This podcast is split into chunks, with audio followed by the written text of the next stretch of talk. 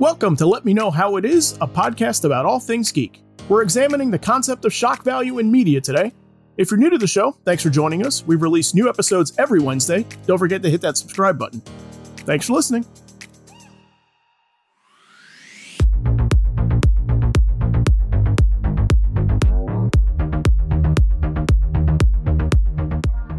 All right. Hey, fellas. We are doing shock value today. Shock value in all media. I am Zach Slater. I'm Frank Melman. This is Tommy Smithereens. And I'm Clifton. All right. So uh, I've come across some unfortunate news that I want to let you guys know. Um, I have found out that Darth Vader is, in fact, my father. What? That's impossible. Uh, so, so, so. So that's what we mean. That's what we mean by shock value. Something Yes. that is, uh, you know, put in a story, put in a show, put in a movie, a comic book, whatever that is uh, deliberately meant to surprise the audience, to throw them for a loop. So, um, I think I think a good way we were thinking more about it. I think a good way to describe it is if you want, you know, we see reaction videos all the time, right? Like Mhm. that's the thing we get is like, you know, granted, it's, it's, it could just be a trailer, it could be a video game or whatever, but still, like people make video. You know, again, speaking of Empire Strikes Back and and the reveal of Luke being or uh, Vader being Luke's father, there's lots of people that still record to this day, you know, their kids' reactions to seeing that for the first time because it's a big deal if you don't know it's coming, right? right. So think of it that way. That's the kind of moment we're looking for. Is like it would be something like you know for for kids nowadays it would be something that would be a reaction type video moment. Yeah, definitely. I think um and for me like it, it's an interesting thing. So it's something that I think comes along only for uh like long form uh pieces of media, right? So like Star Wars is a series, serialized television shows, comic books and everything. Things were like they have the audience for like the long haul, right? I think that that's the moments where shock value kind of is the most effective right? Because well, I feel like that there's a need for it in those Mhm. instances too, right? Because like you got to keep it fresh, right?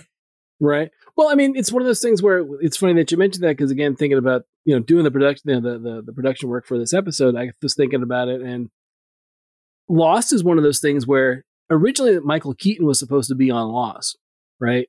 Mhm. Like in the pilot, like he was supposed to be like you know pe- he, was supposed to be one of those things where you know why would Michael Keaton this movie star decide to be in a TV show, and that was supposed to give it some cachet Mhm. and he was only supposed to be in the pilot and he was supposed to die before the first episode so you kind of felt like anyone could die Right. and then, then and then they you know for whatever reason he didn't sign and sort of matthew fox got that role of being like the guy you know being jack being the leader and like the only other time that i know of where they planned to do something along those lines was i know one of the original buffy the buffy pilots they had um a kid named jesse who was supposed to be like in the credits as part of this like part of the scooby gang and he gets turned like in the first like first episode or first like the second half of the pilot right. and, and originally that was one of the things where it was going to be like a huge shock that oh you think jesse's part of the gang and he's going to be around for all these adventures and no he gets turned and dusted by the end of the, the, the whole thing so Yeah.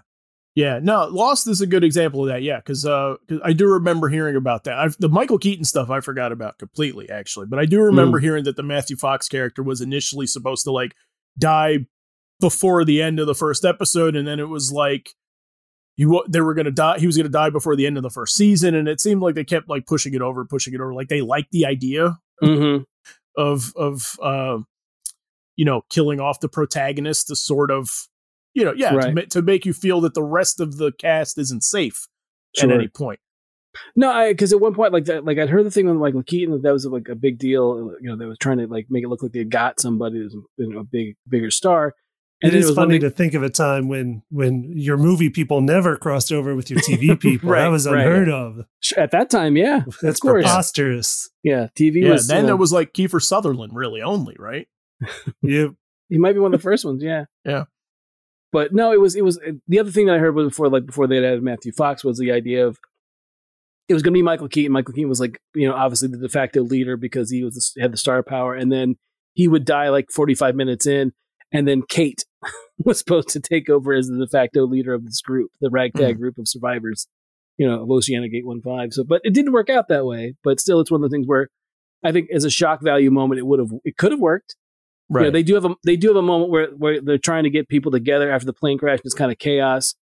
You know, it's a great open, and some guy gets sucked right into a uh, a turbine that's still working. hmm So you know they have moments like that, but it's not something where it was you know we didn't know that person's story or what that character was about. So not as quite a big deal. I think I do agree with you. I think generally it's got to be long term. It has to be something where you know you don't expect to come in or you got to keep the show fresh or whatever. Right. Yeah. You have to establish a status quo before you can shake up a status quo. Yeah, Correct. Exactly. Right. Not that it's impossible to do in 22 No. minutes. I think it's possible, but it's definitely a lot harder. Like, I mean, that's got to be a lean story. Sure. You know what I mean? But uh, you know, I, I gotta. I mean, I would think though. You know, episodes of Twilight Zone have done it. Right. You know, and have done it. Have done it pretty effectively. I think. What shock value? Well, I mean, because I think that there's there's an there's an essence of the twist ending that I think kind of fits into this a little bit, right? Oh. hmm Sure. Well, yeah. Well, I mean, uh, I, I know Frank was talking about Lost, but the to me the crowning one of that is uh, HBO's Game of Thrones, Okay. In which death.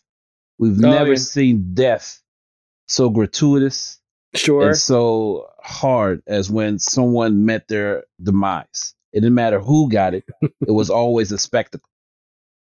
Well, I mean, this it's one of those things where in the first season you expect, um, are we going to ruin it or are we not going to ruin it?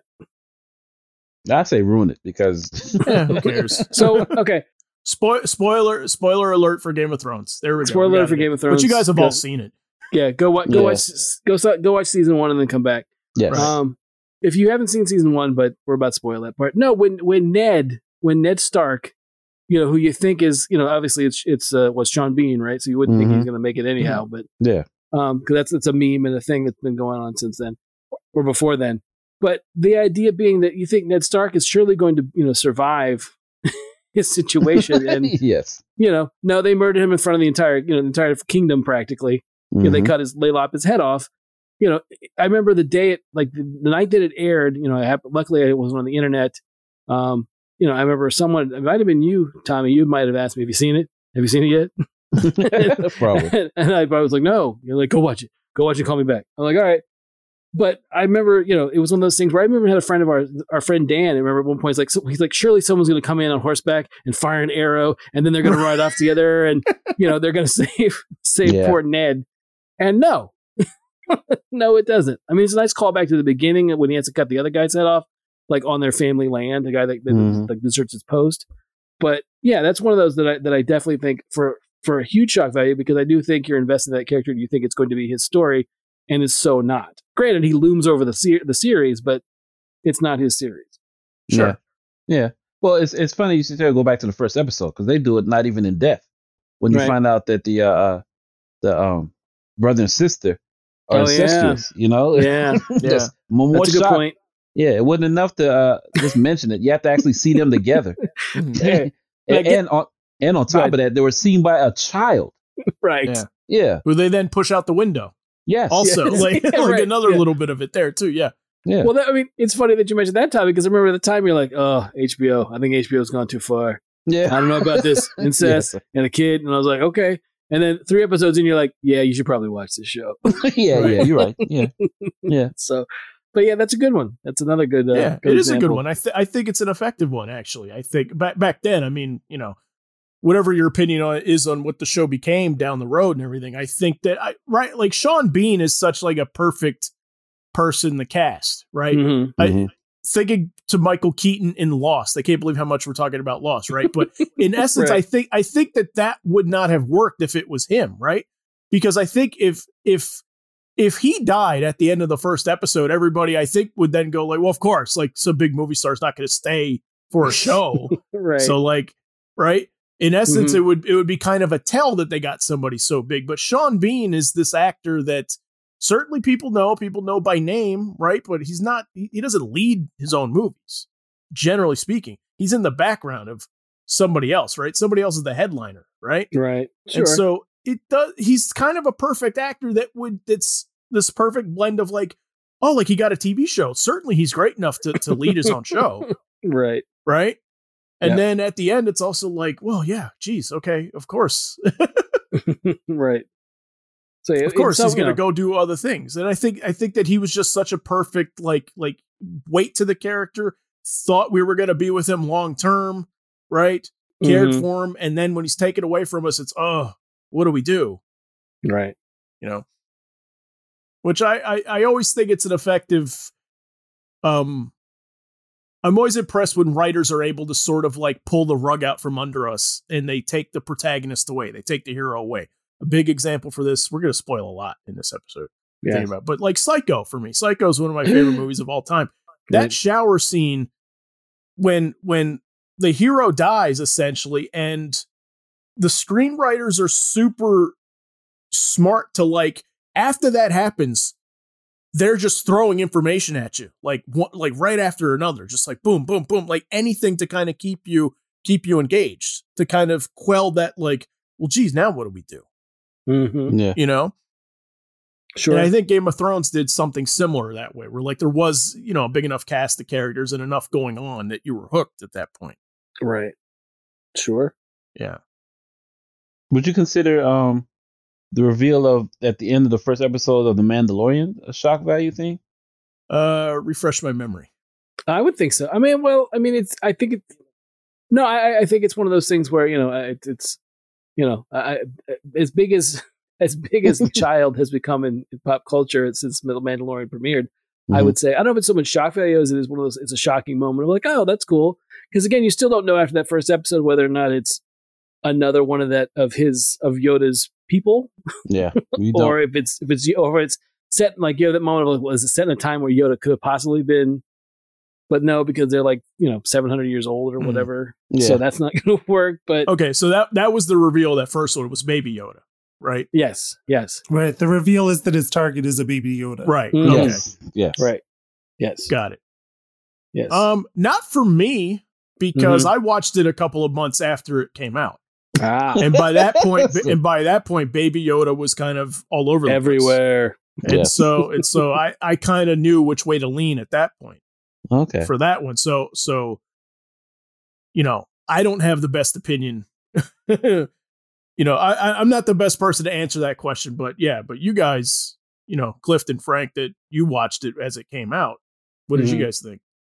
I mean, I think it's. I don't know if it's so much shock value as it's one of those things of like, oh, that's surprising. Like you think it might be. I don't think I thought it was a person or, or a living thing. I thought it might have been cargo for a first episode. I thought they wouldn't set up that much in the first episode. Okay. Okay. Uh, another thing that got me is an old movie, and I don't think I uh, see. I don't want to discuss it because it's it's still jarring to this day, but it's so much Mm. part of pop culture that people forget where it came from. Okay. Like, like what was? If I say the words, "You got a pretty mouth," what does that make you think of Oh, any sure, movie? Yeah. Yeah. That's a yeah, that, no, Yeah. that's a big one. That's a That's huge, a huge one. one. Yeah, that, I, I don't think one. anyone got over. No. it's just, Right. yeah. No. In fact, it makes it makes the movie. Yeah. Yeah, What's it from though? Deliverance. Yeah. Okay. So yeah. that and, that and dueling banjos are the two things. that Yeah, yeah, yeah, from yeah, that movie, yeah. right? Mm-hmm. Yeah, Squeal that's like one of a pig. Yeah. Yeah, Right. that's that scene alone is. Ugh. Yeah. No, Yeah. that's, that's yeah. That's. I It mean, was, that was an that's. optional novel to read when I was in high school. Really? Was it really? Mhm. Deliverance? Wow. Really? yep. Oh wow. Where did you go? wow. Okay. The teacher had to apologize, but as, as you should. As it you was should. on the it was on the optional reading list. Shiz. Oh wow, jeez. Well, uh, uh, one of a lighter tone for more of our fans would be um, the third movie. uh, Was it Revenge of the Sith? Mhm. Um, Um, where Anakin has to uh, kill a bunch of kids. oh yeah. Yeah. Yeah. yeah. It wasn't Yeah. enough to kill all the Jedi. He had to kill the baby ones first. Yeah. Right. Yeah. Yeah. Yeah. Yes, that was that was a that was a tough one to come back from. I I agree. Yeah. wasn't, wasn't enough to be a turncoat, you know. Mm. Yeah, I know. Yeah, you meant to say younglings. He Yeah, killed yeah, yes, younglings. young- yes, he did kill younglings. Younglings. Yes. Ooh. So this jumped into my head thinking about the Baby Yoda thing, right? And, Okay. and maybe it's shock value, maybe it's not. Does shock value have degrees? It can't. Are there bi- Um, big instances of shock value and smaller ones? Yes. I think. I mean, I think it's it's degrees in the sense that how much. I mean, you could have a moment of like, ah, it happened, and then there's moments of like, oh my god, my mouth was you know, like your mouth drops open from Yeah. from what did I just see? Those kind of moments. So Yeah. And for Baby Yoda, like it was shocking, but my thinking at the time was like, okay, here's the hook. Like this is the hook of the Mhm. show now because Yeah. we didn't know what the hook was. Right. Yeah. Besides, like, yeah, it's a bounty hunter. Yeah, we've seen that, but like now we know what makes this show different. Right. Right. It's Mhm. not. It's not just Boba Fett adjacent. Right. Yeah. Yeah, I think I, I think that it does come in levels. So for me, I think a very like lower level one, especially now looking back. I don't know what it was like during during its release, but Dark Knight Returns, I think I think Carrie Kelly is is one of those like deliberately supposed to shock a little bit. I, I think think so? a lot of that book is deliberately supposed to shock, but but I think just the fact that it's like Robin's a girl, Right. Yeah. Sure. Yeah. right? Yeah. was- but, I mean, at that time, at that time, what do you who who who who's been Robin at that point, right? Yeah. Yeah, no. yeah, exactly. You know, you had was it Dick and Jason? That's it. Yeah. Those Just are those two. You know, so even then, and then you know, it's it's yeah, Carrie Kelly's a big you know a big departure from what had been before. So yeah, I could see that. That's a good one. I you know hadn't really thought about that one, but that's a pretty good one. Yeah, I mean, I, I just think I think that book is is so rife with things that are meant to shock. Right. You know, I think I think done well. I think done very very well. But I think also like I mean, you know, when you're the when you're the first out of the gate like that for a for that type of story for that kind of book that's gonna you know we're gonna take this beloved thing and we're gonna completely just turn it on its side in every which way. Mm-hmm. You know, I mean, uh, th- I mean, con- conversely, you could you could argue that that wa- the ending of Watchmen, the book, the comic, is is pretty is pretty shocking. The idea that you know, I mean, if you haven't read Watchmen, go uh, go go take your time and read that, and then come back for this one.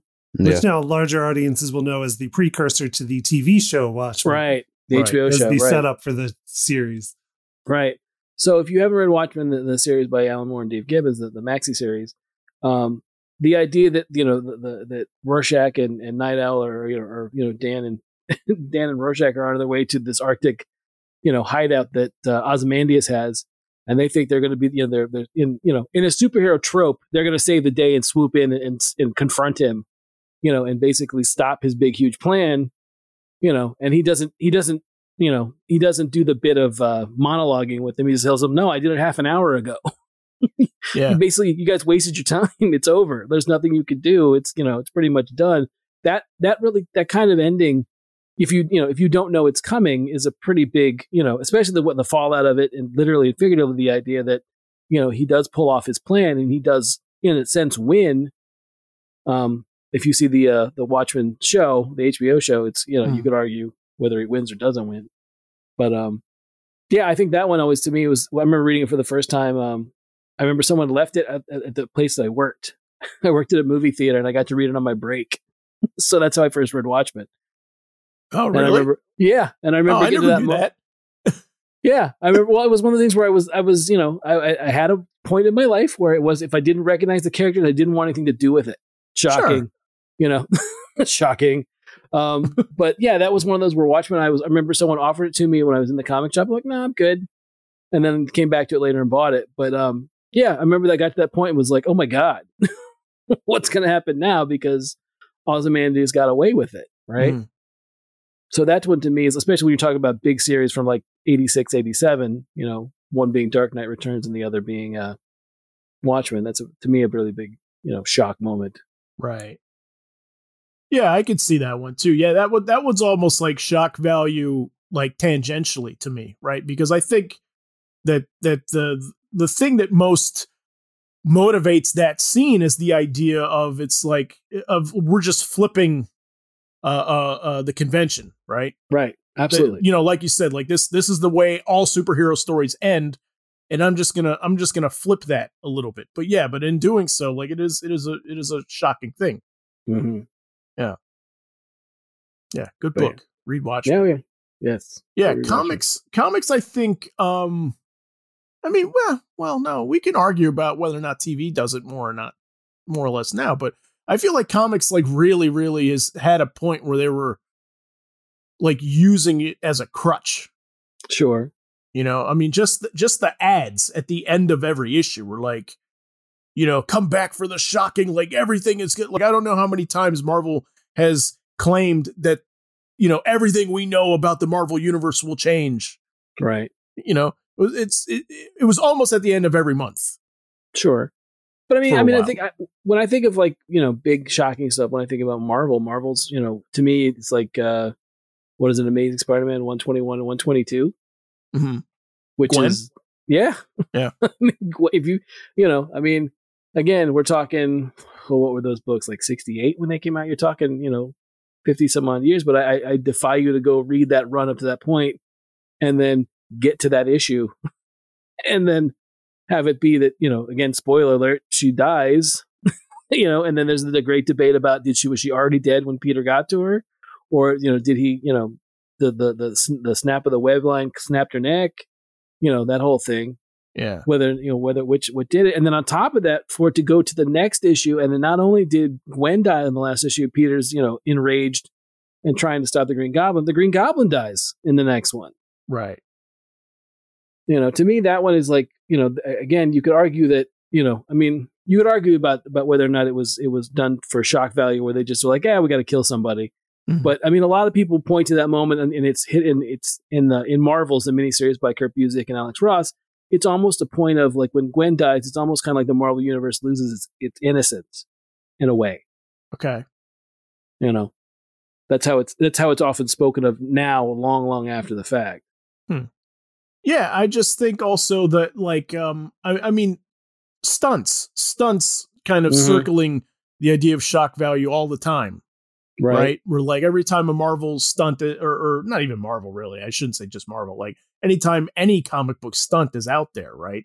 sure It- it's it's it's a time when when comic fans kind of peak to know like okay, something big's going to happen here Mhm. like something that is good something that that we're gonna you know they're gonna try and and and, and throw something unbelievable at us here Mhm. at some point in this right Sure.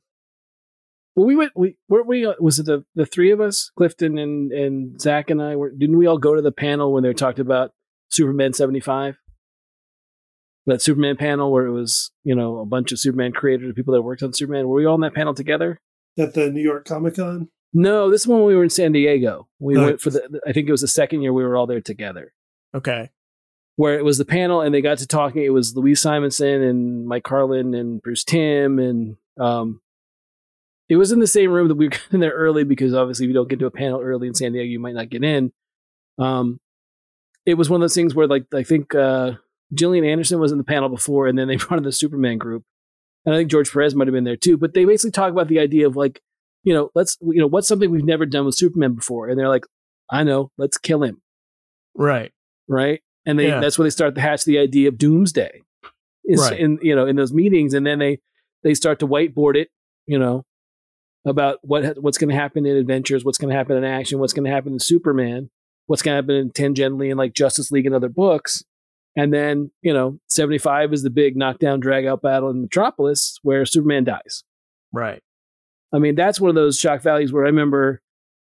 I don't think I was working in the comic shop, but I remember going in and you know people. You know, it was the, one of those definite moments of people who didn't normally read comics coming in the comic shop being like, "I have to buy Superman seventy five because Superman's dead." right okay Right. so let me l- let me ask you this one because this is an interesting one for me because um this was a th- this was a thing that was announced before it happened though also right like right? True. like- oh yeah, like it was in the news i remember like p- people very much knew dc was doing a story where they were going to kill off superman and then the book came out where it happened this wasn't an, ins- an instance where you know you just picked up an issue of superman and then like wh- what what happened like like doomsday kills him Mhm. you know oh yeah. It was definitely like tipped their. You know, they definitely you know flipped over their cards before it got there. Hmm. But but I think it's one of those. You know, not that there haven't been moments or stunts or where big things happen, but you know, you have that. That's one around the same time is uh getting back to, to Jason Todd, right? Mm. I mean, a one eight hundred number to decide if Robin's gonna die or not is a pretty big deal. yeah You know, again, it's pretty shocking to think Right. that you know, if you could just get your buddies together and dial the phone enough times, you could decide whether or not, you know, or the second Robin lives or dies. And then your parents ask you what all those 1 900 numbers are about on the Right. phone bill. Yeah, and you got to explain that one. And hopefully, you know, hopefully your grandma's not over at the time, and then you got to explain what a one nine hundred number is. Yeah. But yeah, that, I mean, that's to me Superman seventy five. As much as I appreciate the fact that they put time and they wanted to make this this moment, but you know, obviously it, it leads to you know the, the reign of the Superman and all that stuff. But it's one of those where I think that's definitely a point where from that point on, you know, the bigger the event, the bigger the stunt, because we get, like I said, you know, we also have Jason Todd, and that also leads to uh, Knightfall. Right. Yeah. yeah. You know, and I don't want to just keep listing them because I want to talk about them individually, but No, I hear. You. I, I, so I, I'm just asking you guys also because like my love for Superman didn't wasn't around then. You know, like like the animated series was two years off at that point. Mhm. That's when I fell in love with Superman. Was Right. watching was watching that show. So was there like a finality to it that was different from any other death in comics at that point, or was it still just kind of like the old comic trope of like, well, he's gonna come back? I mean, was was there like like a, a sense of unknown connected to that? I mean, in a way, there was. I think. I think you know. It depended on like for me, it was you know. I mean, I was, you know, I, I I was not so naive to think that he would never come back, but it was definitely one of the things where I didn't think it would be quite as long as it was. Uh huh. And eventually, that, that's also one of the first times I had an event where I'm like, okay, this is probably going a little too long. Right. Anytime you're going to bring it back would be probably a good idea. But I, but I wonder if that if that's if there's not like a bit of genius in that. The fact that that the four Reign of the superman stuff came out after that. Mhm. Also, I wonder if that was meant as a, as a means to be like, see, we're not going to bring them back because we got these characters now. We're going to use Sure. them, No, right? I wonder if that, if that was intentional and also just playing the joke long enough to to make you go maybe as a reader go like, wow, I guess uh, maybe Clark's not coming back. Yeah, I mean they do a pretty, I mean don't get me wrong, they do a pretty good job with it to basically think, you know, like, well, potentially one of these guys could be the new Superman. Mm. And that's what you know, going forward, that's what we got. But, you know, it's still I still think it was one of those things where people didn't, you know, I, I think the, the the public at large didn't know, but I think if you were in a comics for any any length of time, you probably were like, all right, well, this is cool. I mean, granted, that's one of those books I remember where people are like, I'm putting away these books because I'm going to put my kid through college with them, Yeah, you know, that kind of thing. And yeah, definitely. no, not so Yeah. much. Yeah. That was the height of the polybagged hologram, you know, collector's edition variant cover stuff. No, I was gonna say it's funny that that's the one that you find shocking. To me, the shocking one wasn't so much that they killed him or even resurrect him, because at the end of the day, I don't believe anyone thought for a minute that it'd be a final thing. The the one that no one saw coming, in my opinion, is when they split Superman into red and blue. Oh yeah. Well, yeah. uh, I'll go even a little bit before that too, right? Okay, When they turned him into the electric blue Superman too, Mm-hmm. right? No, that is, Which, but that's sort of what I was speaking of. But that, Yeah. that's basically yeah, yeah. yeah, yeah. And then they split, and then they did the Superman red and blue storyline. I don't remember how many years after the fact, but they did that one as sort of a as a weird nod to to a Silver Age Superman red blue um story as well. hmm Well, Yeah. I mean, that is what the Electric Superman was a reference to, too. It was Morrison referring to the old imaginary Right. stories. Mm-hmm. Wow. Right. He cited it Right. Yep. in his Justice League run. Oh, okay. Yep. So that that was his doing? I never knew that. He was on Justice League at the time. I don't know if it was initially his idea or not, but he was the one that, that kind of went with it. Right. Yeah. No, I that I remember. I remember he was the only one to make it cool. Yeah, he does the most with it because there's the the issue of like JLA early on. It's like I think it's like seven or eight, where they fight against the demons three that are like these classic uh, JLA villains that have been around since like the '60s. These three demons, but at one point they're they're trying to make the moon collapse into the orbit of the of the Earth, and Superman, you know, basically turns using his powers, his new electric powers, turn wraps chains around the moon because that's where the watchtower is, and basically creates an electromagnet to repel itself from the earth. So you have magic going on in this this battle between magic and science, and it's one of the few times the electric powers actually work, where Yeah. Superman does something that's like a Superman level, Yeah. you know. But, But, that um, stuck around for a while too, I remember. I, I mean, that was at least I want to say that was like four years, I remember. it takes a while. Right? Yeah, it does Yeah. take a while to get back. But I mean, getting back to like Knightfall, Knightfall to me was one of those things where, you know, it, it, it's it's a storyline where again you kind of know something's going to happen to Batman. They introduce, I mean, they go a step further. I mean, granted, not like they don't introduce Bane or uh, introduce Doomsday and Superman, but Doomsday is such like a force of nature. He's not, it doesn't have a personality. Yeah. There's no real, there's no real motivation other than to destroy stuff, right? Yeah. You know, it's almost like Superman fighting a hurricane. I mean, it Right, doesn't right. really, it doesn't really translate as much as Bane. Where Bane, they they set up in the one shot, you know, from being Santa Prisca, and he's paying for his father's sins, and he's you know doing that whole hardcore, you know, training in, in prison thing, and he Yeah. knows he wants to. He, he gets the idea of he wants to go to Gotham and challenge Batman, right? So it's almost like it's kind of like it's Bane's story before it's even Batman's story, really. Yeah. Yeah, definitely. No, it is a little bit different, but I think also I, I think the fact that I mean that's what a year out from Death of Superman, hmm right? Yeah, I Right think- around there, yeah. Yeah, I mean there there is it, it's funny because there is it does smell a little unoriginal from that sense. Like like we did it with Superman, let's do it with Batman now. Sure. Um, you know, I say that, but that said, I, Knightfall's actually the better story Absolutely. in my opinion. I mean, Knightfall actually as a stunt is actually pretty good. right. I think.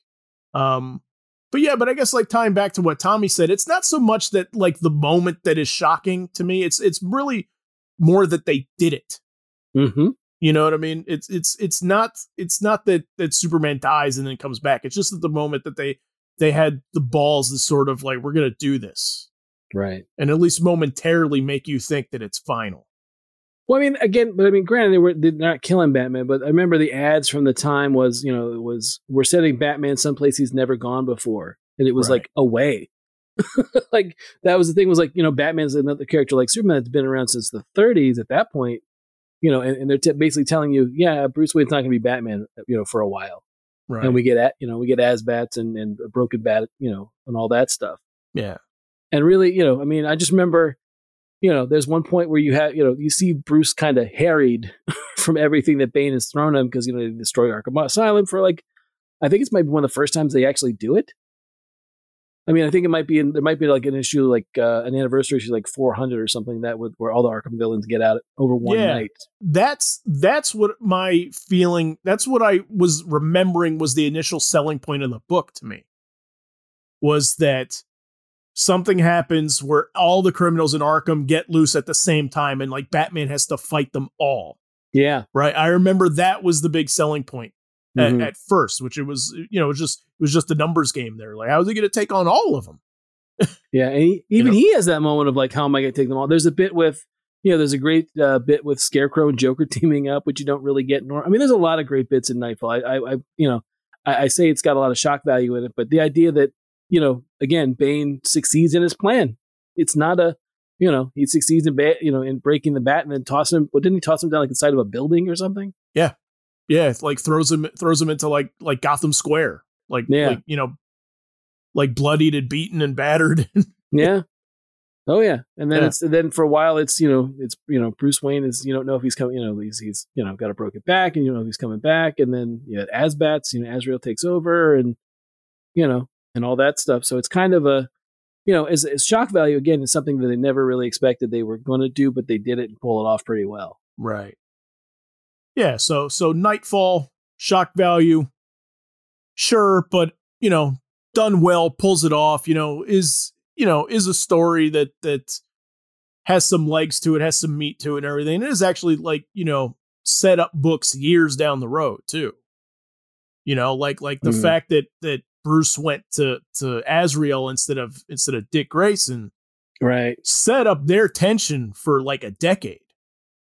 I want like pretty much, maybe not quite that long, but oh, but half a decade. It's it right. Like I remember, like you pick up like the Chuck Dixon Nightwing stuff, like that's really like like the the source of their tension right is that you know what I mean? Um, Superman, Death of Superman, okay, to to varying degrees and everything. So what about the other big '90s one, the the Wolverine Bone Claws? oh yeah right? That that was another one, right? We're like, okay, Mag- Magneto. It was it, was almost a moment to me where like they somebody realized that Magneto that has the control, the power over metal, and Wolverine's made of metal, essentially. Like, oh wait a minute, like there's something we can do with this he he should he should be able to like just whip him around. Yeah, right this was this was my moment of leaving X Men though. So Right. No, I mean it was. I mean, I mean, remember was it Fatal Attractions? Is that what it's called? Is that Yeah. the storyline? Yeah, and it was. I remember it was a hologram cover. Right, of course. Yeah. But that was the thing was they, they they made a big deal of the fact that Wolverine was going to lose lose his adamantium, and then it was going to be you know a situation where he didn't have it, and then uh, by the way, oh he had bone claws, and they had to explain that, and then for a while Wolverine gets really feral looking, like doesn't have a nose or has a flat nose Yeah, like an like a wolf like an animal does. Yeah, it's just kind of. I mean, it's a it's one of those weird sort of like we gotta again. We've had Wolverine around for a while, so we can start to mess with the foundation of the character and give you something different. Yeah. It's weird for me because like I was so young when that happened, Right. and like at the moment, like hearing what they would do now, were like were they essentially took Wolverine out of the X books, right, Yeah. and focused the X Men books on other characters. Now that's way up my alley. Now I'm like they don't do that enough. But then when I was however old I was, ten, like the idea of like reading X Men without Wolverine, I was like I don't want to do that. Why would I want to do that? But this is it's also an instance of I, I feel like I hear this come up online like often now where people are looking back at that story remembering it kind of fondly sure. and and you know i don't know if that's nostalgia i don't know if there's just something there that i missed because like i said like i you know that was when i started really spotty reading x-men hmm at that point but Yeah, I just think it was one of those things where up at that point, you know, it's almost an um, like you said, it's an obvious moment of like, oh, the Master of Magnetism could do something with this metal in this in this one character. Why wouldn't we see this have happened before? But yeah, no, I mean, uh, it, I remember, I remember, you know, I I remember the time it was a big deal. People were people were fired up about it. You know, because again, it was you know you didn't have origin at that point, so there was still no real clue of to what what was the deal with with with Logan or Wolverine mm, there was no real explanation so anything was on the table at that point so. Yeah. I think i think the one for me though that, that when i think about the 90s stuff when i think about storylines where they're like we're just going to do something to a long established character i think what they do with hal jordan is really you know the one where i go they really took a radical approach to what they decided for hal with him turning you know well i mean granted it's it's it's retrofitted by jeff johns later to be par- uh, parallax right. But that whole that whole thing of having him basically you know the fallout of, of the the death and return of superman is that coast city gets destroyed by Mongul and as a result you know hal decides to, to go to the guardian and say well i want you to fix it and return everyone to life and, you know, and they're like well we, we're not going to do that i don't think we can do that. And hal says fine i'll gather the power and do it myself. Right you know, and Hal's killed, you know, killing Green Lanterns and taking their rings, and he, you know, he, you know, spoiler alert, he kills Kilowog and he kills Sinestro, and, and at one point, you know, there's that that classic cover where he's got, you know, all his fingers and his two thumbs are, are all have Green Lantern rings on yeah them. and he's got he's got like like the crazed face Yeah. and stuff yeah so so this was hal's heel turn Yes. back back back in the 90s and everything yeah and then and then so but you were saying so so he go, he becomes a villain that goes by the name parallax Right. right. And then retcon years later when Jeff Johns gets on the on the book and brings Hal Jordan back that Parallax is is uh is like uh an entity that that possessed Hal Jordan. Mm-hmm. Right. Exactly. Yeah. No, I just I just wanted to clear it up for if anybody was confused listening to that. Yeah, it takes place. I mean, it came out in 94, 1994. It was called Emerald Twilight, and it ran from issues 48 through 50, right? Hmm. And, and over the course of those three issues is where he finally, you know, has that moment where he, you know, he, he loses it um, and just goes on this spree of just trying to amass all this power to try and basically bring back all the citizens and all of Coast City. And it's also the, the, the first appearance is, is of, of Kyle Rayner, who ends up being, you know, the torchbearer because there are no you know there's no guardians there's no no other corps it's just kyle Right. so which is great but it's one of those things where that to me i remember the time being like okay you know that's that's you know it's a it's, it's a big it's a big thing to co- try to come back but if you ever want to you know bring that back from the brink of trying to reset hal jordan Right. Yeah. No, that that yeah, that's that's uh the the hero turning into a bad guy. Mm-hmm. Yeah, that's another that's another one that that you know gets used uh, a, a fair amount later on. Yeah. Yeah. I mean, that was, I mean, I mean, that to me was more, I mean, like the, the level that Hal goes to, the character goes through and that stuff is, you know, it- when we talk about shock value, I think a lot of that is done, you know, it is, it is to that level to basically, you know, put a big stamp on to say, you know, this isn't Superman dying. This isn't Batman turning, you know, getting getting his back broken and being, you know, t- turned away. This is, you know, he's going to be a bad guy. He's basically, you know, he's killed his friends. He's killed his worst enemy, and this is who he is now. Right. At least, you know, for the foreseeable future. So, I mean, a- as a card for writers and editors to use, I mean, is it an effective one that that to you guys? Like, you know, do you appreciate shock value, or is it, or does it feel cheap to you guys? I mean, it depends on the meat of the story and how it relates to how how it works. In some cases, it can be gratuitous, in which you don't care to hear it or see it. I mean, given examples of um what they're doing right now, um with the metal books, Mm. that's nothing but shock value. I Right. agree. Okay, But yet, there's a strong um fan approach to it in which people love it. Um, it's redefining DC universe as we speak with the mere um inclusion of it. right. Yeah, Yeah. I mean, That's a good one. That's a good example. Yeah, I hadn't thought about that one. Yeah, it's basically a shock value parallel universe. Yeah, I Yeah. mean, they're I mean they're they're basically saying that this is the negative universe we never saw, in which all these examples were always there, but they're hidden behind the source wall or whatever they want to explain it as. Mhm. In which you got all these examples of the hero in a way we've never seen it before. I mean, Owlman was nothing compared to everything that's coming up behind it, right? Yeah, Frank Clifton, what do you guys think? I'm, uh, you know, I, I don't, I don't mind shock value. I like to be surprised with the stuff that I'm reading or watching. I think that's one of those things where it's, you know, I, I just think sometimes it, it, it, it does reek a little bit of desperation on the part of the writer Mm. because, you know, for example, one that one that I don't th- think really works all that well is um, in Ultimate Spider-Man.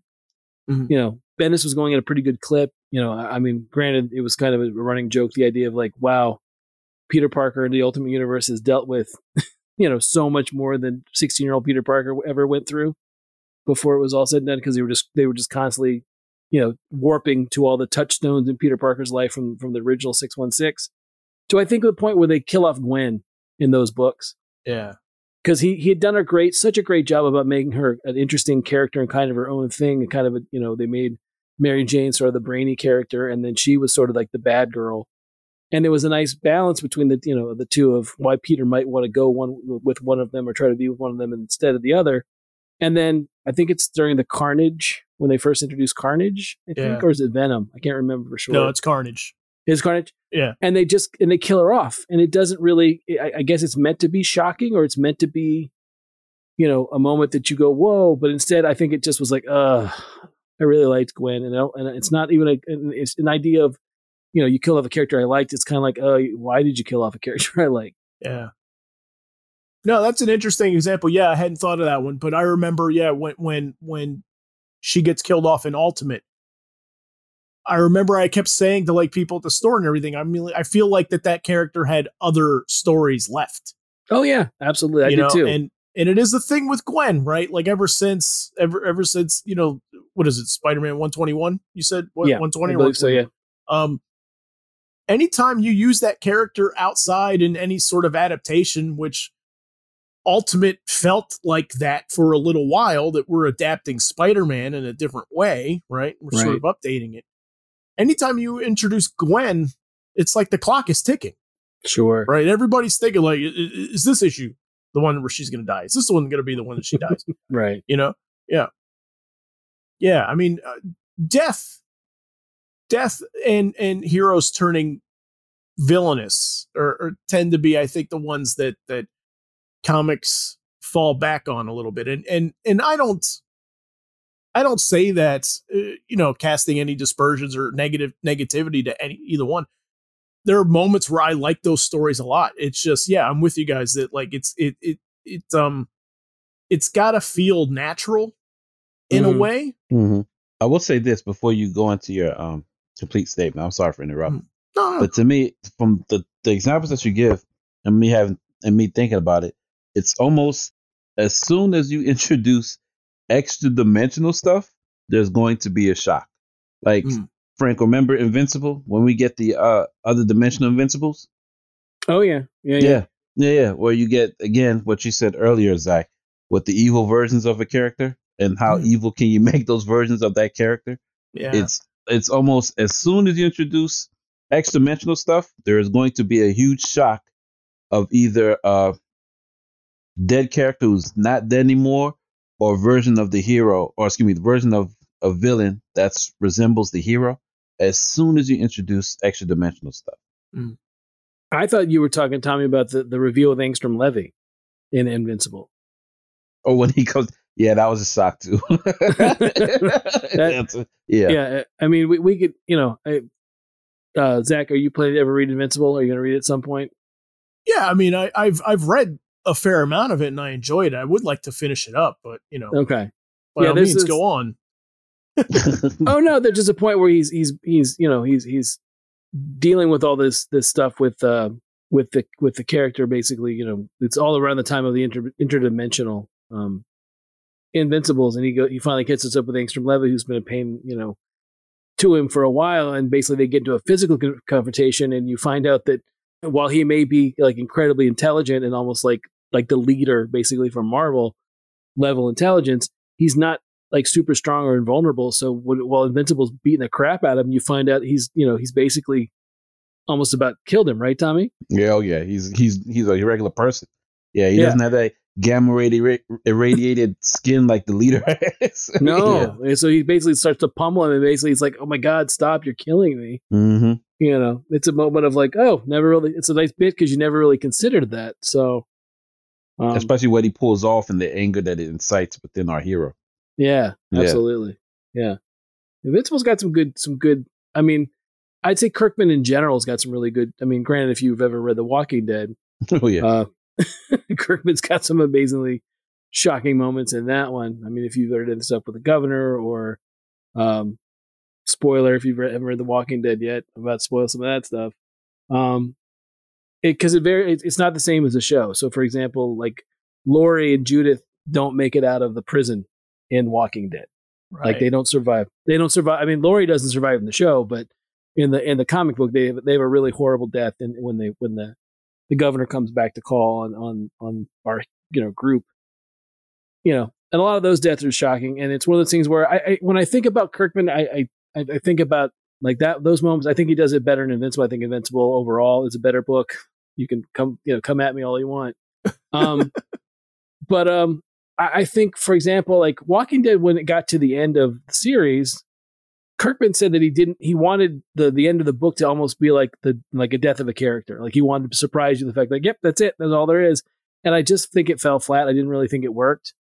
Um, you know, you have a very big moment in the death of a character. I won't ruin that for you. Even got that far in the books. Just some people might not have. But it's one of those things where there was still a lot of story I think left to tell, and it sort of takes a time jump at the end. So, you know, do with that what you will. But I, I think Right. that's one of the few instances where he just didn't, you know, didn't quite land it properly.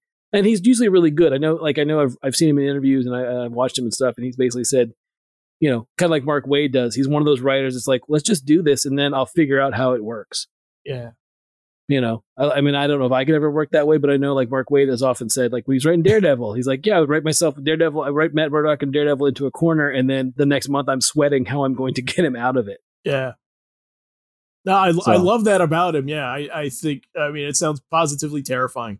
Yeah. to, to No, me to, to write without a net like that. But yeah, no. Um. Yeah, I I mean the funny thing with it in comics is is though I mean these these are eighty year old characters in some cases, right? In constant publication, right? Right. generally going to get passed on to somebody else once I'm done with it. So I think the shock value like like almost by by necessity has to get kind of bigger and has to kind of come out of out of nowhere a little bit more, right? Because we've seen so many stories. They, Sure. You know, there's there's so many Batman stories, so many Spider-Man stories, there's so many Hulk stories there. So we have to kind of, I, I think, I think to, in the name of trying to do something new and something entertaining, we have to get bigger and we have to kind of kind of come more and more from left field from Right. things. Well, again, again, getting back to comics, thinking about you know some of the bigger like shock, you know, shock value moments in comics to me.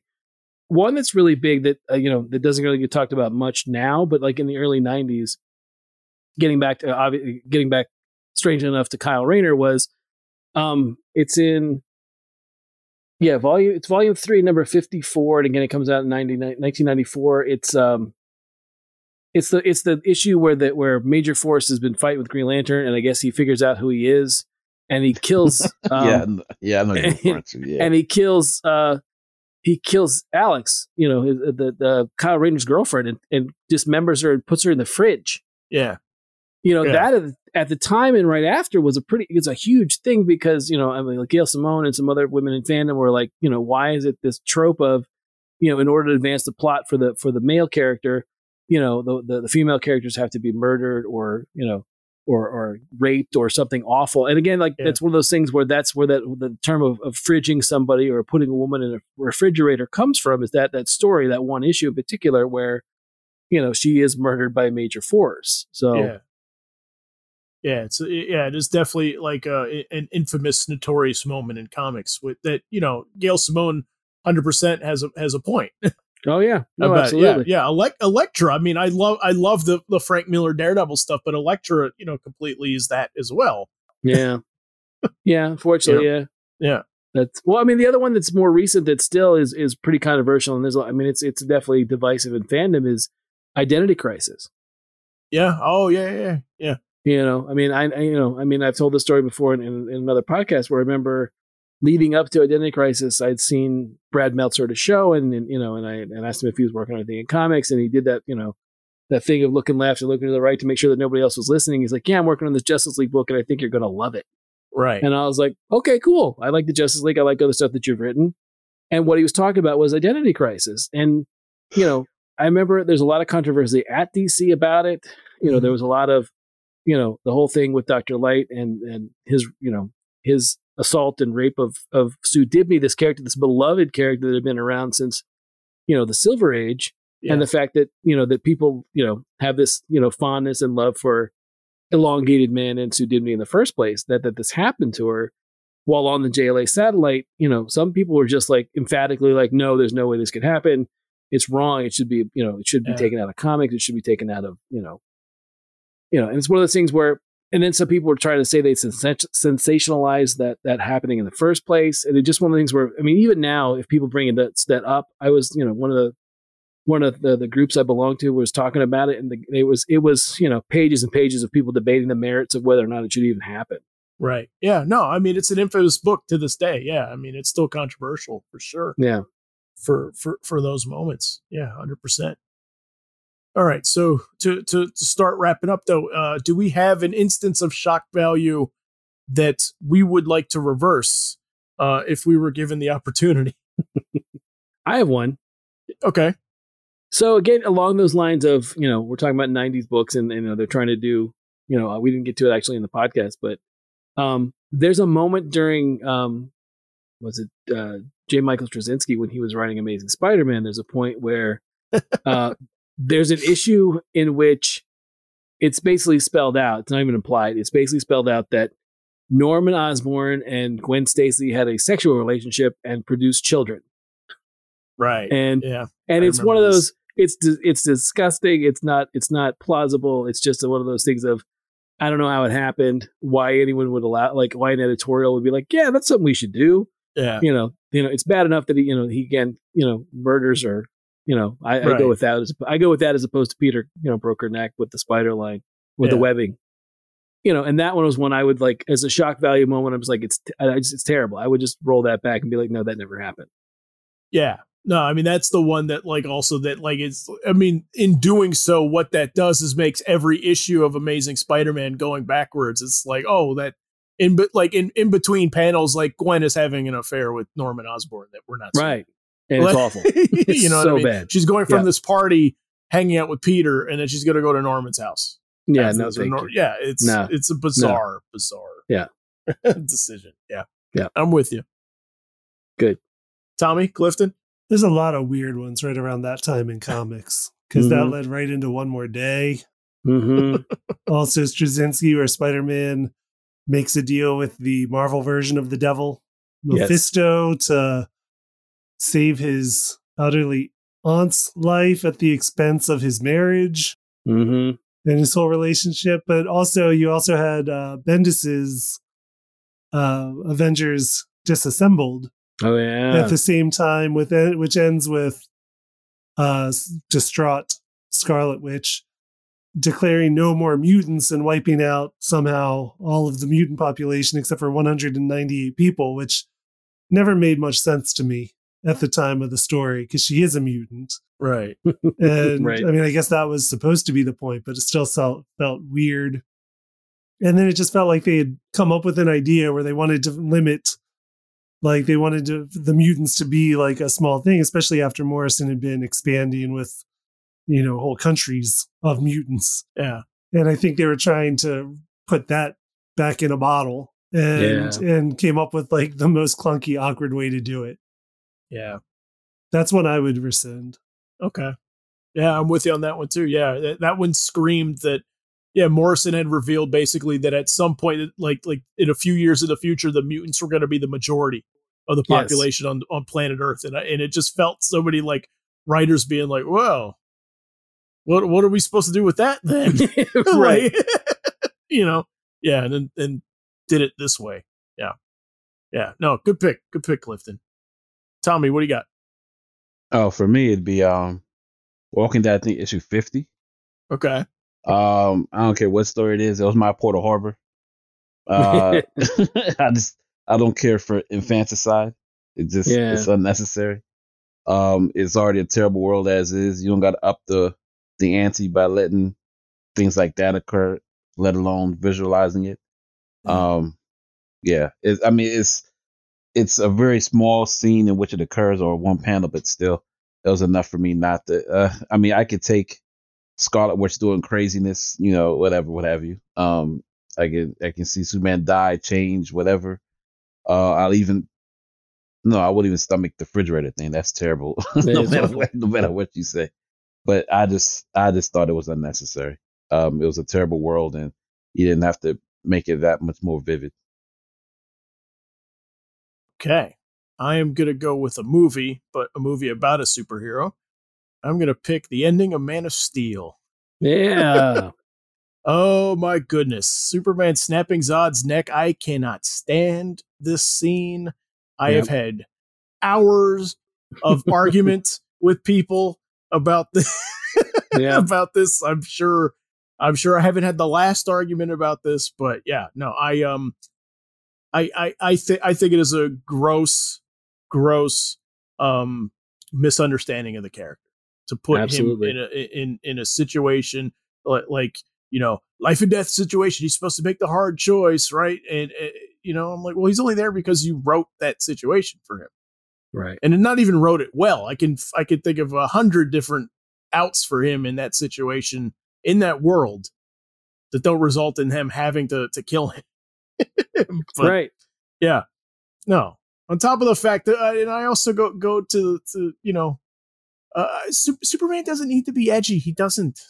There's there's a hundred of other edgy comic book characters out there and everything. So I mean, like you, you you guys can get a flavor of that with so many other places. You don't have to make Superman follow suit with that. So Right. uh, I can yeah I can do a whole episode on on on just that ending. But yeah, but that's that's my pick. So It's a good pick. thank you. So so that's shock value. Uh, we want to hear your thoughts on shock value in the comments. So tell us what you think. You can find links and examples of what we talk about on letmeknowhowitis.com. Don't forget we take topic suggestions. If you have something you'd like us to discuss, tell us in the comments. Also, subscribe to us on YouTube. It will help the channel to grow. And don't forget to like us on Facebook at facebook.com slash let me know how it is and follow us on Twitter at our show's initials LMKHII. Thanks for listening, and we will see you in a week.